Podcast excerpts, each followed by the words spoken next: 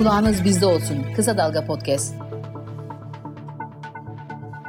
Kısa Dalga'dan herkese merhaba. Kadın milletvekili adaylarını konuk etmeye devam ediyoruz. Bugün aramızda CHP'den İstanbul 1. Bölge 7. sıra milletvekili adayı Deva Partisi Genel Başkan Yardımcısı ve Kadın, e, Kadın Politikaları Başkanı Elif Esen var. Hoş geldiniz Elif Hanım.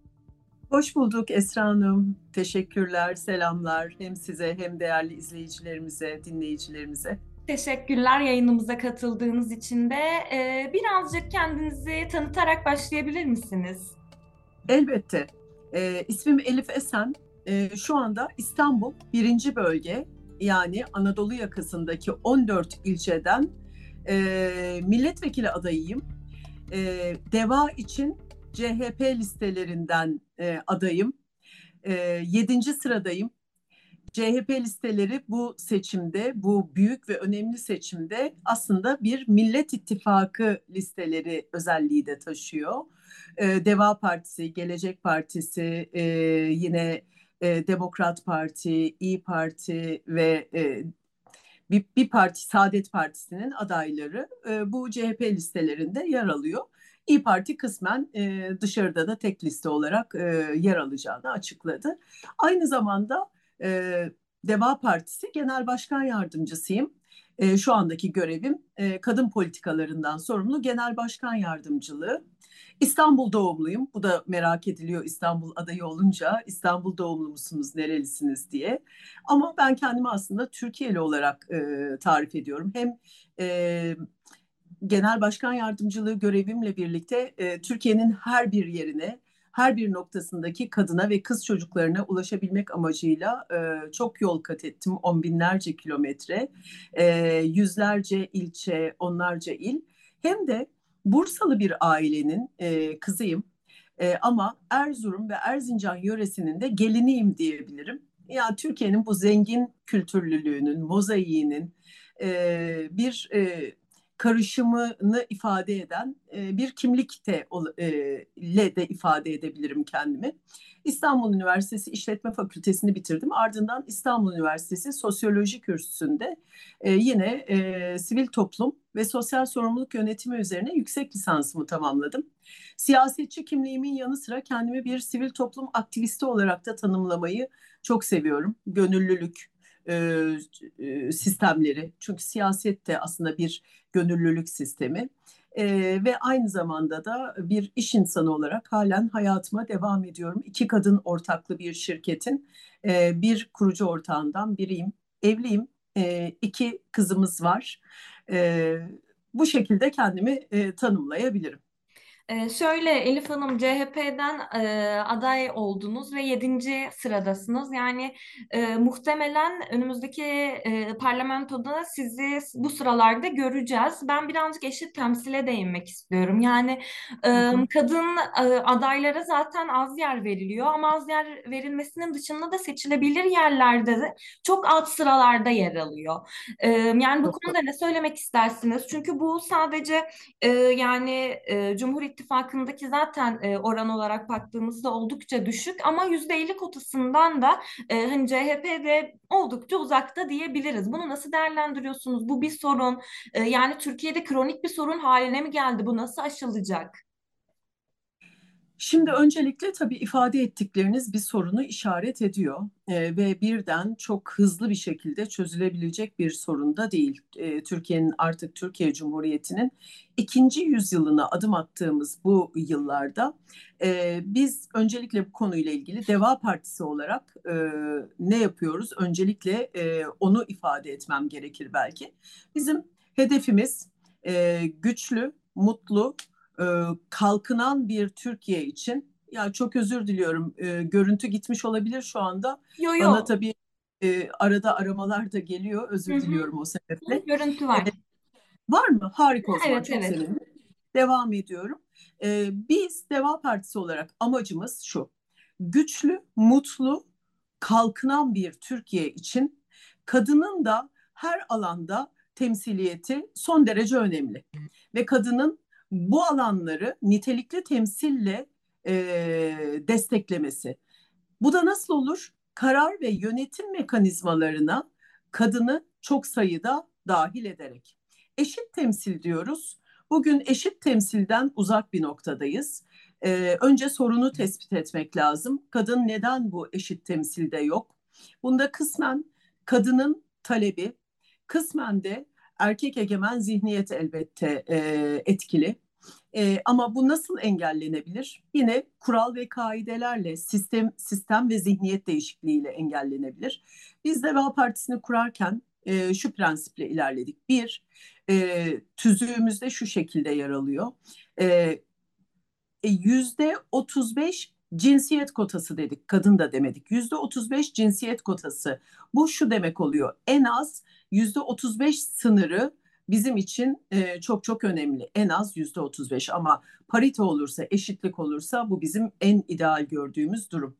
Ardından e, kadınların bu e, temsiliyete, bu talebe e, erişebilmeleri için ve temsil niteliğini güçlü bir şekilde gösterebilmeleri için de kadın kolları gibi bugüne kadar kadınları sanki sistemde varmış gibi gösteren ama e, oy verme yetkisi olmadan, karar mekanizmasının içinde yer almadan e, sadece sahada e, harikasınız, çok iyisiniz, aman koşun kadınlar denilen bir sistemin de Deva Partisi'nde yer almasını istemedik. Nasıl bir uçak e, iki kanadı e, e, sağlam olursa uçabilir ya da bir kuş iki kanadı sağlıklı olursa uçabilir. Aynen o şekilde düşündük. Bu kanatlardan biri kadın, diğeri genç. Ülke için o kadar önemli ki. Ve e, bu sebeple de yapılarımızın içinde, yönetim kurullarımızın içinde kadın varlığını önemsedik. E, kadının bu şekilde temsiliyeti ilerleyen yıllara mutlaka etki edecek. Biz genel merkez ekipleri olarak, il ekiplerimiz olarak bu standartlarımızı korumayı e, mutlaka önemsiyoruz. Ancak geldiğimiz noktada e, bütün partilere şöyle bir göz attığımızda bu seçimde ki çok önemli bir seçim bu seçim Türkiye'nin e, Türkiye Cumhuriyeti'nin e, belki de e, bu ikinci yüzyılına damgasını vuracak e, bir seçim, bir referandum, bir eşik atlama seçimi bu seçim. Ama gelin görün ki bu seçimde bile kadın başvuru oranları oldukça az kaldı. Milletvekili adayı aday adayı olarak e, partilere başvuran kadın oranları az. Yani biz bizim partimize olan başvurulara baktığımızda yüzde yirmi gibi bir kadın başvurusunu görüyoruz. Bakın her on kişiden ikisi kadın başvuran. Bu çok düşük bir başvuru oranı. Bu bizim elimizde değil tabii. kadının siyaseti te, e, talep etmesiyle alakalı. Şimdi bu nasıl bir zorluk oluşturuyor? Siz tüzüğünüze, kural kaidelerinize istediğiniz kadar şu e, parite, şu kota vesaire diye yazın. Ama elinizdeki kaynak sınırlıysa o kaynağı fermuar usulünde koysanız o kaynağı değerlendirmek e, değerlendirici karar verici mekanizmadaki kişiler için ciddi bir zorluk oluşturuyor. Çünkü eğer bir hedefimiz de adalet, eşit temsil, liyakatsa o zaman ikisi çelişen bir etki gösteriyor. Liyakatli, yarışabilir nitelikte CV'ler ve etki alanlarını karşılaştırdığınızda kadın bir yere geldiğinde onda iki temsille e, o noktada tıkanıyor. Şimdi bu tabii ki listelere de yansıyor. Yani bu listeleri doğrudan kınamak da çok doğru değil. Neden listelerde şu şekilde eksik böyle e, hani kadın temsili az? İşte asıl bunun kaynağı bu sürece getiren nokta bu. E, e, biz olabildiğince kadınları e, üst seviyeye, e, yukarıya doğru e, taşıdık. E, çünkü karar verici mekanizmada, seçici mekanizmada kadın olduğunda onu sorgulayabiliyorsunuz. E, ben kendi e, Ege bölgesinden sorumluydum kendi partimde. Mesela şöyle bir listeye baktığımda e, eğer kadından sonraki en alt yani en alt kadından onun altındaki sıralamaya baktığımda bir sonraki kadına geldiğimde arada birçok erkek varsa o kadının CV'siyle o aradaki erkeklerin CV'sini şöyle bir özür diliyorum değerlendirdiğimde baktığımda niçin bu kadın bu bu kadar aşağıya kadar insin ki daha yukarıya taşıyalım diyerek o da e, arkadaşlarıma önerilerde bulundum. O sebeple bir karar verici mekanizmalarda, seçici e, mekanizmalarda kadınların olması son derece önemli. E, bu mantıkla kadının da yaklaşması, yine aynı mantıkla destekleyen erkeklerin olması sadece kadın kadını korumamalı. Yani erkeğin de bu kotayı e, önemsemesi, farkındalıkla, o farkındalıkla hareket etmesi son derece önemli. Şimdi tabii biz 600 kişilik Deva Partisi listelerimizi yaptık. Ama son noktada biliyorsunuz bu çok farklı bir seçim. Millet İttifakı ortak liste olarak e, gitmeye karar verdiğinde şöyle bir şeyle karşılaştık. E, CHP bizlere e, işbirliği yapan beş partiye dediğim gibi İyi Parti 16 isimle CHP listelerinde yer aldı. Geri kalan isim listelerimizi biz il il çıkaracağız dediler ve sistemin dışında bıraktılar kendilerini. Diğer beş partiye CHP kendi uygun gördüğü illerden sınırlı sayıda yerler açtı. Size örneğin işte İstanbul'da benim bulunduğum sıra birinci bölgede yedinci sırayı ve sekizinci sırayı veriyoruz. E, o sıraları da genel başkanımız ve e, hani e, ilgili e, kuruldaki arkadaşlarımız düşünerek, istişare ederek belli bir strateji doğrultusunda o sıraları doldurdu. Bunda bizim çok dahlimiz olmadı. Burada belki e, CHP'deki seçici arkadaşlara hani bunun mantığını neden bu iller, neden bu sıralar, neden bu sıralarda hani kadın e, sizin sıralarınızda e, az oldu diye sorulabilir ama yine de e, bunu sormak bile çok e, yerinde değil. Çünkü onlar boşlukları açtılar. Geri kalanına kendi isimlerini kadın erkek genç kendileri yerleştirdiler. O boşluklara da Deva Partisi kendi isimlerini yerleştirdi. CHP kendi e, de, e, gelecek kendi isimli, isim, isimlerini, Saadet yine e, beraberinde Demokrat Parti kendi isimlerini yerleştirdi. Hani bu çok öngörülemeyen bir liste oldu ama dediğim gibi bu çok stratejik bir seçim, çok e, yani ref, e, referandum niteliğinde bir seçim. Belki bu seçim için biraz böyle küçücük bir göz ardı edebiliriz bunu ama bir sonraki genel seçimlerde biz yine kadın hassasiyetiyle bu lobi çalışmamızı sürdürmemiz gerekiyor ki Türkiye'nin ikinci yüzyılına yaraşır kadın oranları e, hem talep anlamında hem de bu talepler doğrultusunda e, listelerin oluşumu ve Türkiye Büyük Millet Meclisi'ne e, temsiliyet anlamında yansıyabilsin. Şu andaki durum Türkiye Büyük Millet Meclisi'nde yüzde 17. 100 kişiden 17'si ancak kadın. Çok çok düşük bir temsil. E, Cumhuriyet'in ilk kurulduğu yıllardaki kadın temsilinden bile e, geride kalan bir anlayışı görüyoruz burada. Evet. Elif Hanım, peki 21 yıllık AKP iktidarını düşündüğümüzde, kuruluşundan ve bu geldiği e, noktaya baktığımızda e, Hı siz nasıl değerlendiriyorsunuz? Kadın politikaları e, özelinde özellikle. hı hı, hı hı. Şimdi bunu da artı eksi değerlendirmek lazım diye düşünüyorum. Ee, Türkiye siyasi tarihi çok e, çalkantılı süreçler yaşamış. Tarihimize baktığımızda e, nöbetleşe zorbalık dönemlerini görüyoruz. Bizim e, prensiplerimizden biri de şu. Biz bu nöbetleşe zorbalık dönemlerinin yaşanmasını istemiyoruz ve biz karar mekanizmalarındaki siyasetteki temsilciler buna izin de vermeyeceğiz bundan sonra yaşanmasına. Artık Türkiye'nin kalkınan, teknolojisiyle bahsedilen, inovasyonuyla bahsedilen, gençlerinin ülkesine katkı sağladığı, yarınlara umutla bakabilen bir Türkiye olması lazım. Biz artık bu sorunları geride bırakacağız. Bu sorunları artık noktayı koymamız gerekiyor. Şimdi dediğim gibi bu e, konuya kronolojik bakış açısıyla yaklaştığımızda şöyle bir 2002'lere geri dönelim. E, AKP'nin kurulduğu yıllar, e, siyaset hayatına girdiği yıllar. E, o yıllarda bir e, 28 Şubat süreci yaşanıyordu ve e, o günkü ayrımcı zihniyet ideolojik bakış açısıyla yaklaşan vesayetçi cinsiyetti. Kadınlar e, kıyafetleri, başörtüleriyle yargılanıyorlar ve siz okula giremezsiniz. Siz iş yerlerinde görünür yerlerde olamazsınız. Siz sosyal hayatta belli yerlerde ancak dolaşabilirsiniz gibi korkunç bir anlayış, korkunç bir bakış açısı vardı. E, tam da o dönemde AKP bunu bir fırsat olarak kullandı.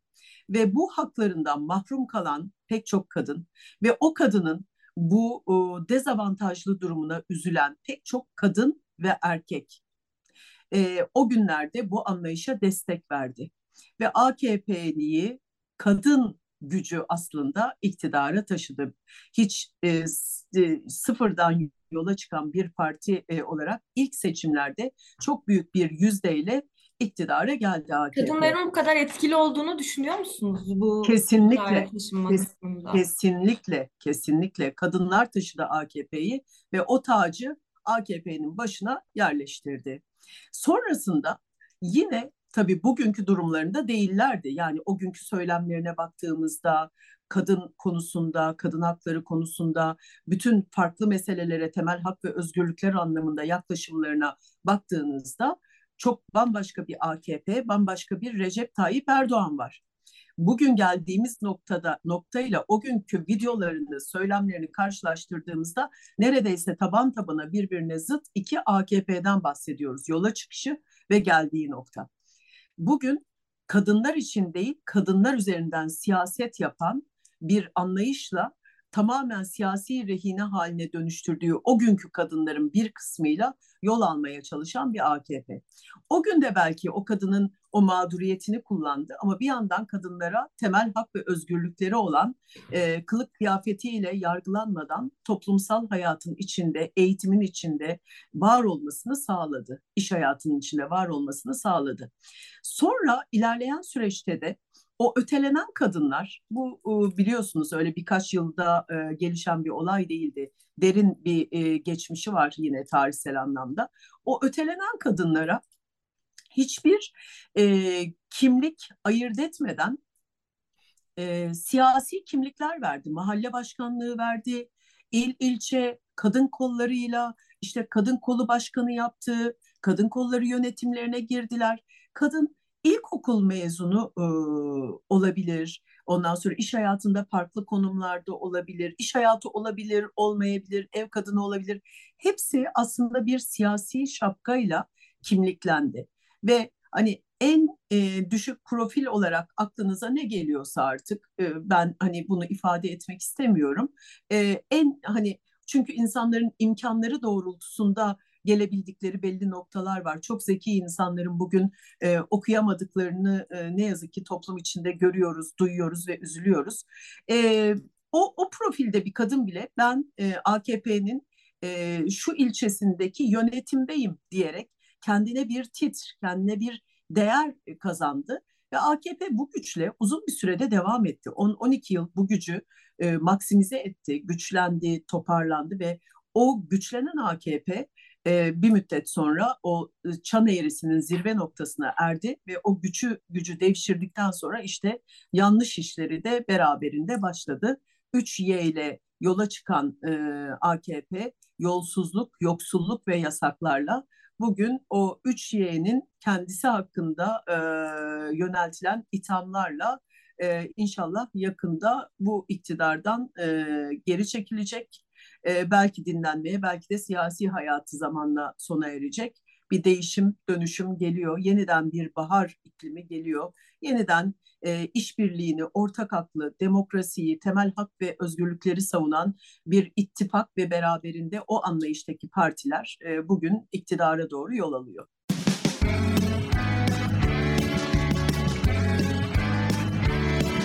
Kulağınız bizde olsun. Kısa Dalga Podcast.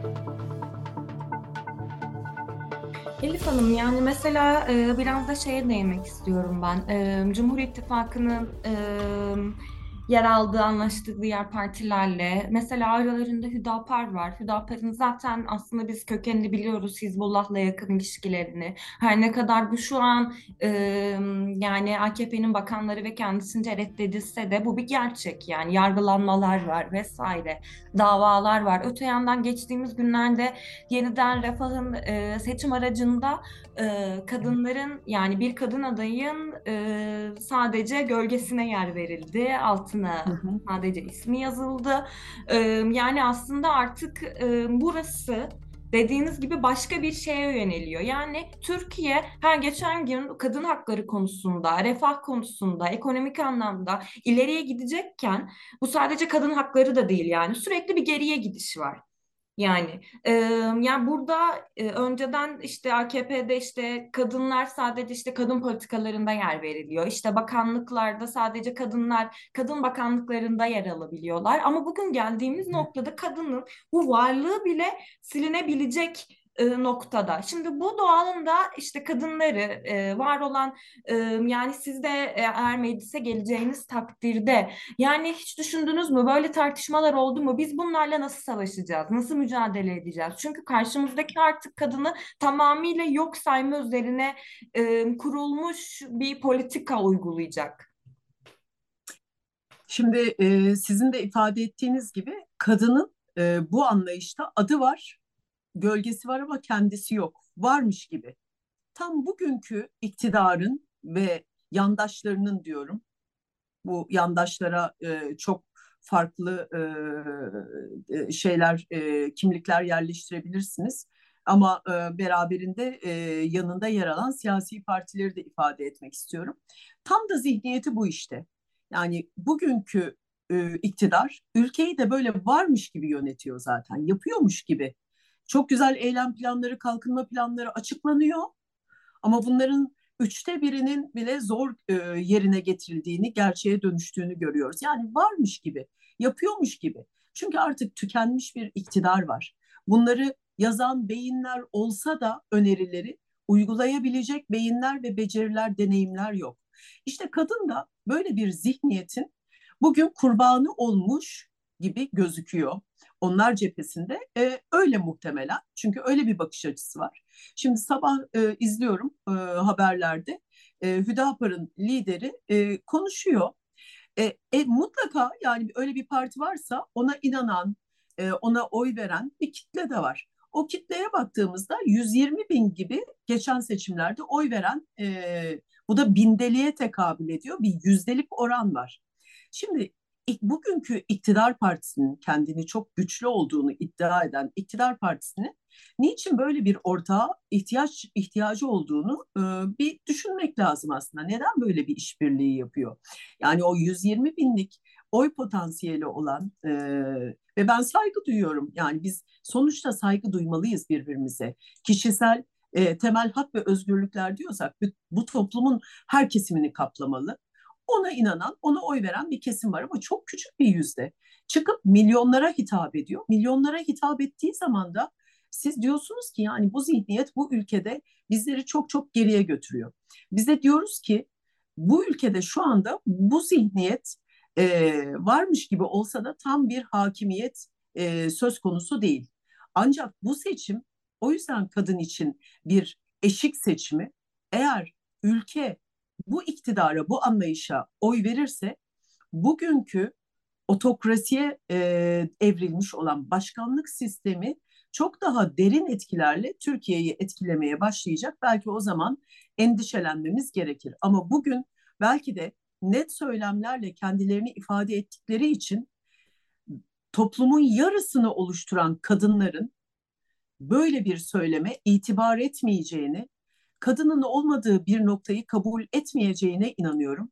Çünkü bu e, bakın hani e, dine dayandırılarak yapılan e, çalışmalar ya, söylemler ya az önce dedim kadınlar üzerinden değil, kadınlar için siyaset yapacağız ve çözümler üreteceğiz.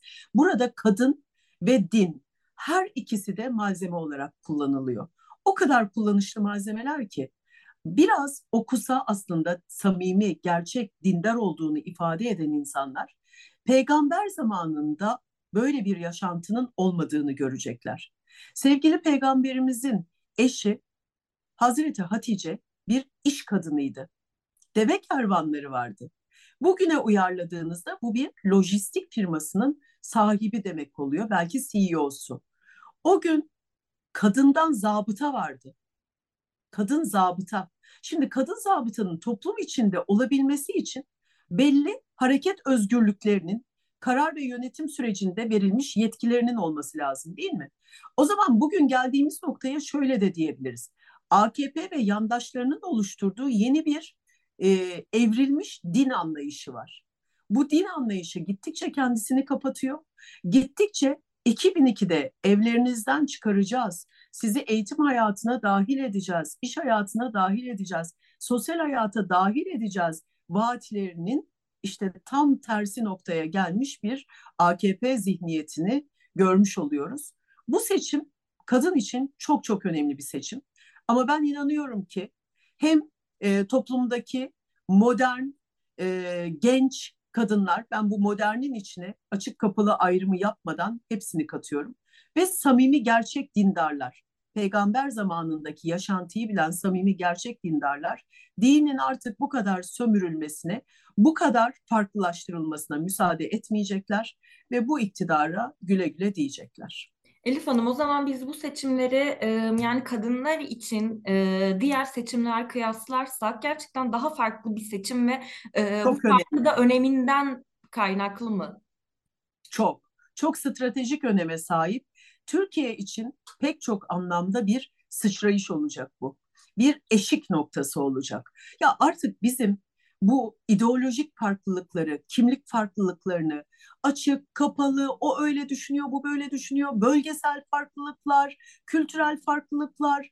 Ya artık bunları aşmalıyız. Avrupa'da, Amerika'da dövmeli bir gençle başı örtülü bir genç ya da sakallı takkeli bir genç gayet rahat oturabiliyor, konuşabiliyor, arkadaş olabiliyor. Ülkemizde de öyle.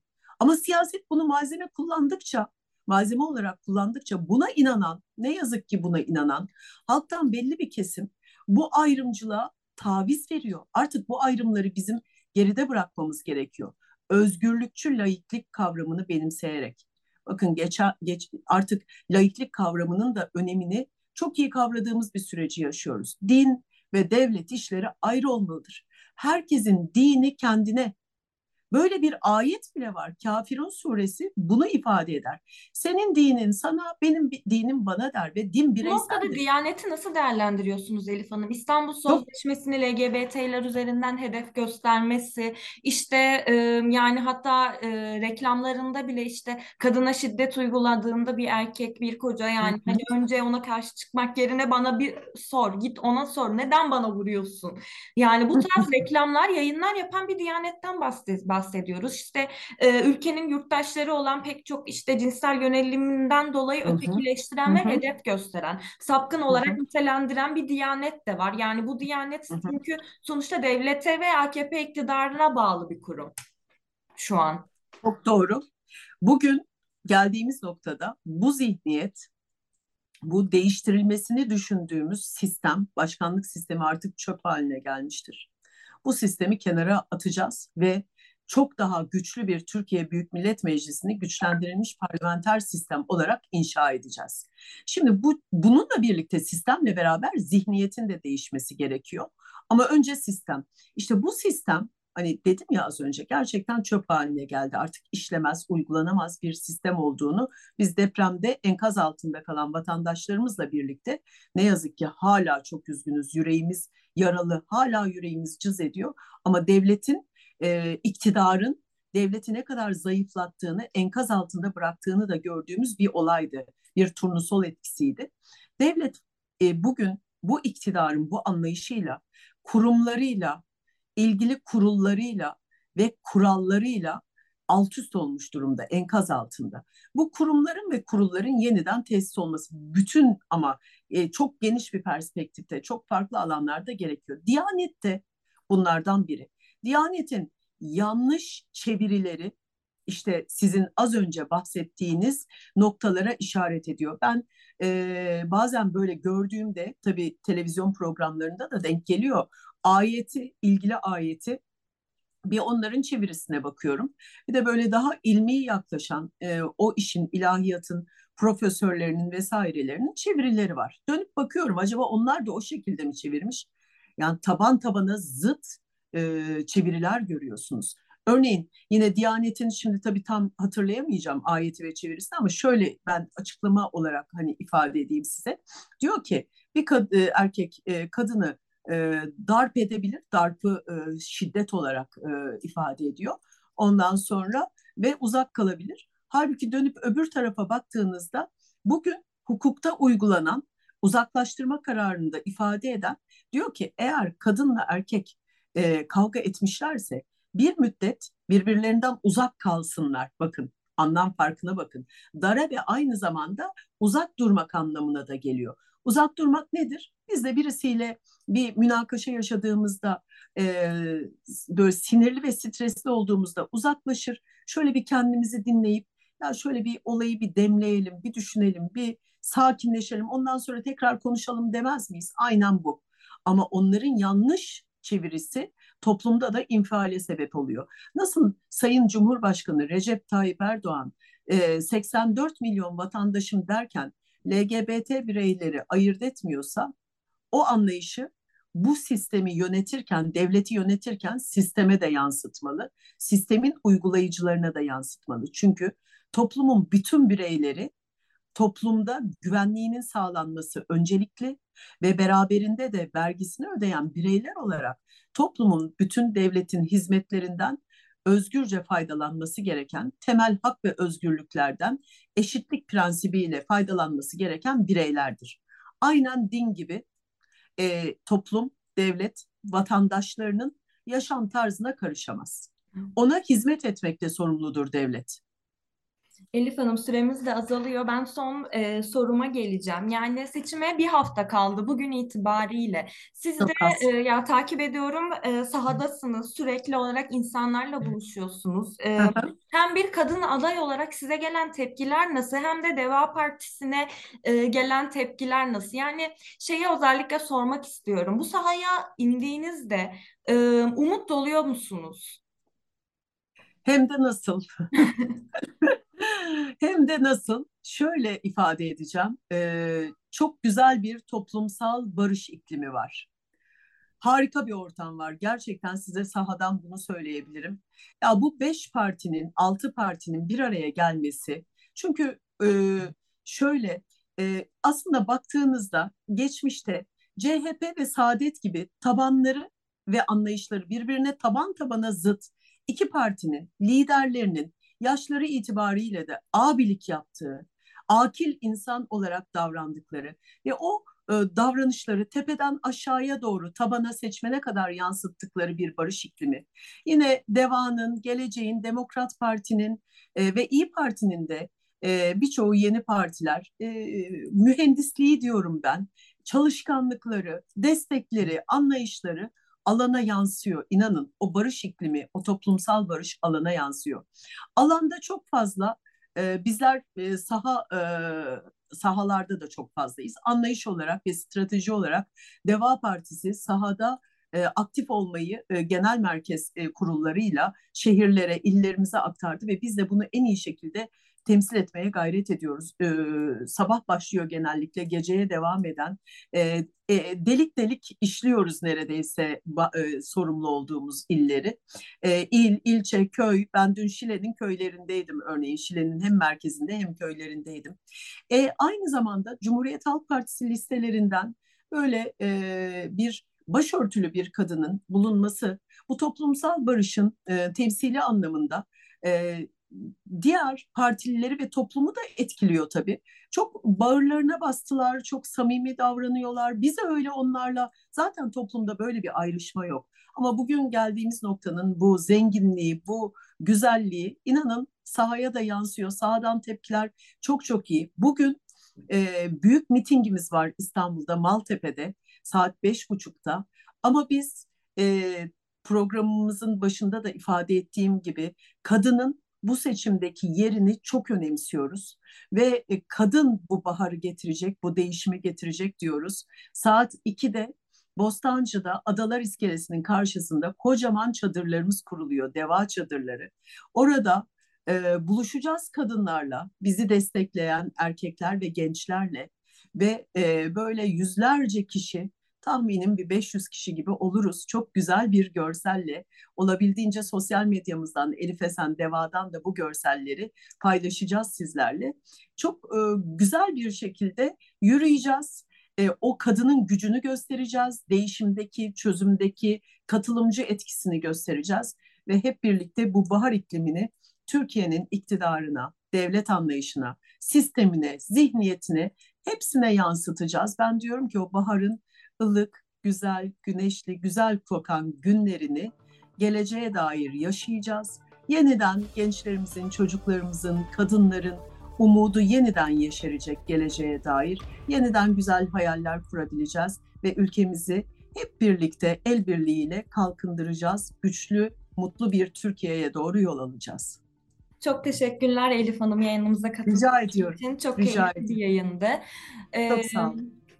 Kadın milletvekili adaylarını konuk etmeye devam edeceğiz. Bugün aramızda e, İstanbul 1. Bölge 7. sıra milletvekili adayı Elif Esen vardı. Kendisine tekrardan teşekkür ediyoruz. E, kısa dalgayı takipte kalın diyoruz.